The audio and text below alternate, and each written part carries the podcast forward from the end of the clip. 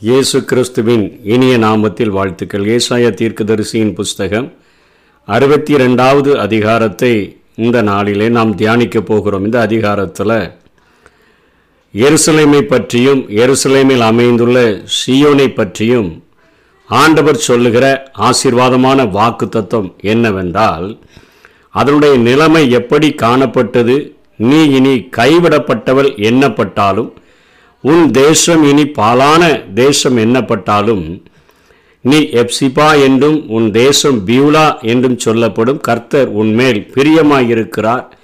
உன் தேசம் வாழ்க்கைப்படும். மூன்றாம் வசனத்தில் நீ கர்த்தருடைய கையில் அலங்காரமான கிரீடமும் உன் தேவனுடைய கரத்தில் நீ ராஜ முடியமாய் இருப்பாய் ரெண்டாம் வசனத்தில் கர்த்தருடைய வாய் சொல்லும் புது நாமத்தால் நீ அழைக்கப்படுவாய். உன்னுடைய நிலைமை ஒரு கைவிடப்பட்ட ஒரு நிலைமையாக இருந்தாலும் ஒரு தள்ளிவிடப்பட்ட நிலைமையாக இருந்தாலும் இந்த கைவிடப்படுதல் தள்ளிவிடுதல் போன்றவை மிகவும் கசப்பான சொற்களாக இருந்தாலும் கைவிடப்பட்ட நிலையில் தள்ளப்பட்ட மனிதனை கசப்பு சூழ்ந்து கொள்கிற அந்த சூழ்நிலை அது மரணத்திற்கு சமமான ஒரு சூழ்நிலை.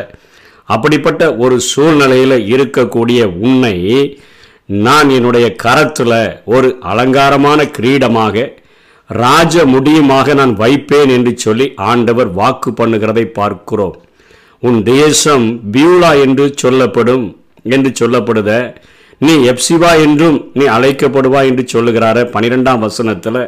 நீ பரிசுத்த ஜனம் என்றும் கர்த்தரால் மீட்கப்பட்டவர்கள் என்றும் உன்னை சொல்வார்கள் நீ தேடி கொள்ளப்பட்டதென்றும் கைவிடப்படாத நகரம் என்றும் பெயர் பெறுவாய் என்று புது புது பெயர்களை சொல்லி அழைத்து ஆண்டவர் முதல் வசனத்தில் அருமையான வாக்கை கொடுக்கிறார். உன்னுடைய நீதி பிரகாசத்தை போல உன் ரட்சிப்பு எரிகிற ஒரு தீவெட்டியைப் போல வெளிப்படும் மட்டும் நான் அமராமல் இருப்பேன் என்று வாக்கு பண்ணுகிறார். எப்சிபா என்றால் அவளில் இன்னும் பிரியமாய் இருக்கிறேன். என் விருப்பம் அவளில் இருக்கிறது என்று சொல்லியும் பியூலா என்று சொன்னால் அவள் திருமணமானவள் வாழ்க்கைப்பட்டவள் என்று சொல்லியும் தேவன் தன்னுடைய உடன்படிக்கையை புதுப்பித்துக் கொள்ளுகிற காரியத்தை குறித்து அவர் நான் அமராமல் இருந்து இந்த காரியத்தை செய்வேன் என்று வாக்கு பண்ணுகிறதை பார்க்கிறோம். இதற்கு முந்தின அதிகாரங்களில் நான் தள்ளுதற் சீட்டை கொடுத்து நான் உன் தாயை தள்ளிவிட்டது என் உண்டோ என்று சொல்லி ஆண்டவர் தன்னுடைய மனைவியாக இஸ்ரவேல் தேசத்தை குறித்து சொல்லுகிறதாக உருவகப்படுத்தி ஏசாய சொன்னதை நாம் பார்த்தோம். இங்கே ஆண்டவர் அவரே தள்ளிவிடவில்லை. இன்றைக்கு ஜனங்கள் இன்றைக்கு நம்ம பார்க்கிற சமுதாயத்தில் திருமணமானவர்கள் ஒரு மனைவியை ஒரு கணவன் தள்ளிவிடும் பொழுது அவன் வெறுப்பு மிகுதியாக அவன் தள்ளி விடுகிறதை நாம் பார்க்கிறோம். ஆனால் இங்கே ஆண்டவர் சொல்லுகிறார் வெறுப்பினால் அல்ல உன் பாவத்தின் நிமித்தமாக பாவத்தின் சம்பளம் மரணம் என்கிற அந்த தீர்ப்பின் நிமித்தமாக நீ தள்ளப்பட்டவளைப் போல கைவிடப்பட்டவளைப் போல நீ காணப்படுகிறாய் பாலான தேசமாக நீ கருதப்படுகிறாய். உன்னை நான் இன்னும் நேசிக்கிறேன். உன்னில் நான் பிரியமாயிருக்கிறேன். ஆகவே உன்னை எப்சிபா என்று அழைக்கிறேன். நீ திரும்பவும் புது உடன்படிக்கைக்குள்ளாக எனக்குள்ளாய் வருகிறபடியினால நீ கைவிடப்பட்டவள் அல்ல. நீ வாழ்க்கைப்பட்டவள் என்று சொல்லி நான் உன்னை பியூலா என்று அழைப்பேன். அதை நான் செய்ய மட்டும் அமராமல் இருப்பேன் என்று சொல்லி எருசலேமை குறித்தும் சீயவனை குறித்தும் ஆண்டவர் வாக்கு பண்ணுகிறார். இது ஆயிரம் வருட அரசாட்சியிலே நடக்கக்கூடிய காரியமாக இருந்தாலும் கூட ஆண்டவர் இங்கே நாம் என்ன செய்ய வேண்டும் என்கிற கட்டளையையும் அவர் எழுதி வைத்திருக்கிறதை நாம் பார்க்கிறோம். ஆறாம் வசனம் ஏழாம் வசனங்களில எருசலேமே உன் மதில்களின் மேல் பகல் முழுவதும் ராமுழுதும் ஒரு காலம் மௌனமாயிராத ஜாமக்காரரை கட்டளையிடுகிறேன்.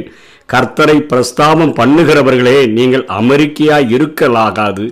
அவர் எருசலேமை ஸ்திரப்படுத்தி பூமியிலே அதை புகழ்ச்சியாக்கும் வரைக்கும் அவரை அமர்ந்திருக்க விடாதிருங்கள் என்று சொல்லி இங்கே ஆண்டவர் ஒரு கட்டளையை தன்னுடைய ஜனங்கள் செய்ய வேண்டும்படியாக கொடுக்கிறதை பார்க்கிறோம். தொடர்ந்து பத்தாம் வசனத்திலும் வாசல்கள் வழியாய் பிரவேசியுங்கள் பிரவேசியுங்கள். ஜனத்துக்கு வழியை செவ்வைப்படுத்துங்கள் பாதையை உயர்த்துங்கள் உயர்த்துங்கள். அதில் உள்ள கற்களை பொறுக்கி போடுங்கள் ஜனங்களுக்காக கொடியை ஏற்றுங்கள் என்று சொல்லி கட்டளையிடுகிறதை பார்க்கிறோம். இவைகள் எவை எதை நமக்கு உணர்த்துகின்றன என்று சொன்னால் அங்கே சங்கீதக்காரன் ஜெபிக்கிறாரே சங்கீதம் ஐம்பத்தி ஒன்று பதினெட்டுல சியோனுக்கும் அது பிரியத்தின்படி நன்மை செய்யும் எருசலேமின் மதில்களை கட்டுவீராக என்று ஜெபிக்கிறாரே. இங்கே உன் மதில்களின் மேல் பகல் முழுவதும் ராங் முழுவதும் ஒரு காலம் மௌனமாயிராத ஜாமக்காரர் என்பது ஆசாரியர்களையும் தீர்க்கதரிசிகளையும் இன்றைக்கு இருக்கிற ஊழியர்களையும் அது குறிக்கக்கூடியதாக இருக்கிறது. இன்றைக்கு நமக்கு ஒரு வாக்கு கொடுக்கப்படும் என்று சொன்னால் அந்த வாக்கு நிறைவேற்றும்படி ஆண்டவர் அதனுடைய நீதி பிரகாசத்தை போல வருகிறதற்கும் ரட்சிப்பு எரிகிற தீவெட்டியைப் போல வழிபடுகிறதற்கும் அவர் அமராமல் இருக்கிறவர்தான்.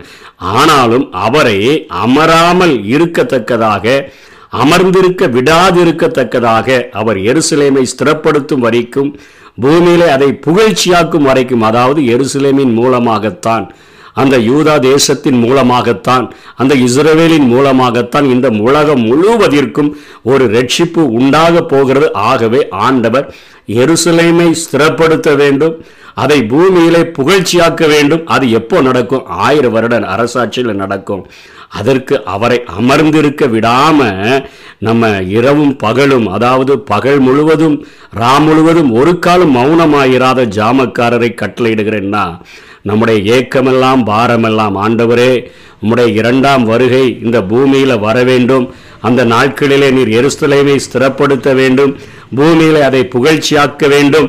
இந்த எருசலேமின் மூலமாக இஸ்ரவேலின் மூலமாக உலகம் முழுவதிலும் நீர் வெளிப்பட வேண்டும். அதற்காக நான் ஜெபிக்கிறேன் என்கிற பாரத்தோடு கூட நாம் ஜெபிக்க கடமைப்பட்டிருக்கிறோம் அந்த நாட்களில் தான்.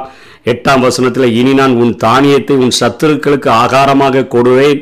உன் பிரயாசத்தினாலாகிய உன் திராட்சரசத்தை அந்நிய புத்திரர் குடிப்பதுமில்லை என்று கர்த்தர் தமது வலகது கரத்தின் மேலும் தமது வல்லமை உள்ள முயற்சின் மேலும் ஆணையிட்டார். அதாவது நம்ம சம்பாதிக்கிற சம்பாத்தியங்கள் வீணான செலவினங்களினால கடன் வாங்கி அதற்காக கொடுக்கப்படுகிற வட்டியைப் போல அது கொடுக்கப்பட்டு அழியாமல் இருக்கும்படியாக நம்முடைய பிரயாசத்தினுடைய பலனை அந்நிய புத்திரர் குடிப்பது இல்லை.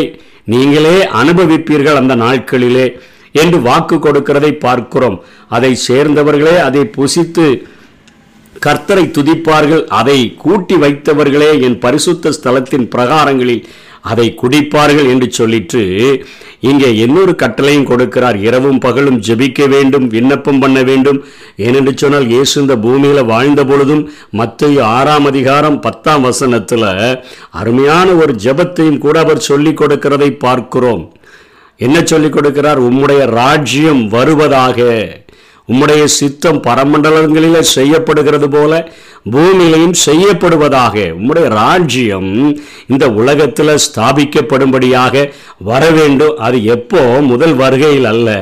உம்முடைய இரண்டாம் வருகையின் போது நீர் உலகத்தினுடைய ராஜாதி ராஜாவாக எருசலேமில் இருந்து நீர் அரசாட்சி செய்வீர்.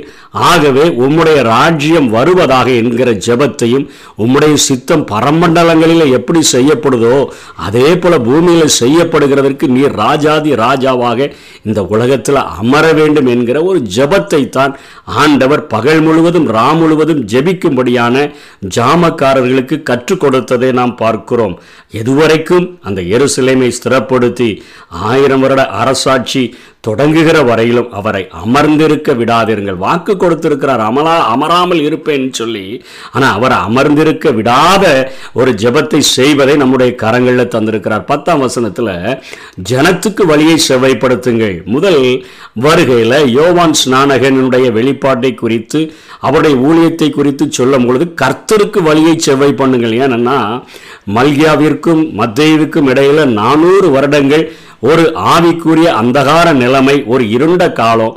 அந்த நாட்களில் இயேசு கிறிஸ்துவினுடைய ஊழியத்தை தொடங்குகிறதற்கு ஒரு சில நாட்களுக்கு முன்பாக யோவான் ஸ்நானகன் இயேசு கிறிஸ்துவனுடைய ஊழியத்திற்கு கர்த்தருக்கு வழியை ஆயத்தப்படுத்துகிறான். அது முதல் வருகையில் செய்யப்பட்டது. ஆனால் இங்கே ஏசாயா சொல்லுகிறது இரண்டாம் வருகையில் நம்ம தான் ஜனத்துக்கு வழியை நம்ம செவ்வைப்படுத்தணும். அவர்களுடைய பாதைகளை நம்ம அவர்களுடைய எண்ணங்களை அவருடைய வழிகளை தேவனுக்கு நேராக உயர்த்தணும்.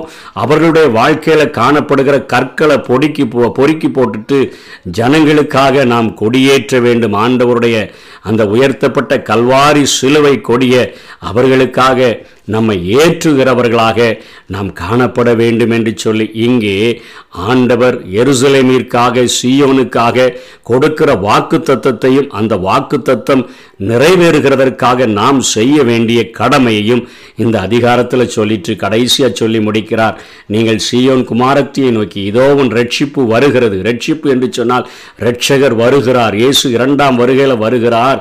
இதோ அவர் அருளும் பலன் அவரோடு அவரோடும் அவர் செய்யும் பிரதிபலன் அவர் முன்பாகவும் வருகிறது என்று சொல்லுங்கள் என்று கர்த்தர் பூமியின் கடையாந்திரம் வரைக்கும் கூறுகிறார். இதைத்தான் நம்ம உலகமெங்கும் போய் சகல ஜாதிகளையும் சீஷராக்கி பிதா குமாரன் பரிசுத்த ஆவியின் நாமத்தினால ஞானஸ்நானம் கொடுத்து அவர் நமக்கு கற்பித்த எல்லா கட்டளைகளையும் அவர்கள் கை கொள்ளும்படிக்கு உபதேசம் பண்ணும்படியாக அவர் நமக்கு கட்டளையிட்டார். பூமியின் கடையாந்திர வரையிலும் நம் அந்த காரியங்களை கூறும்படியாக அழைக்கப்பட்டிருக்கிறோம்.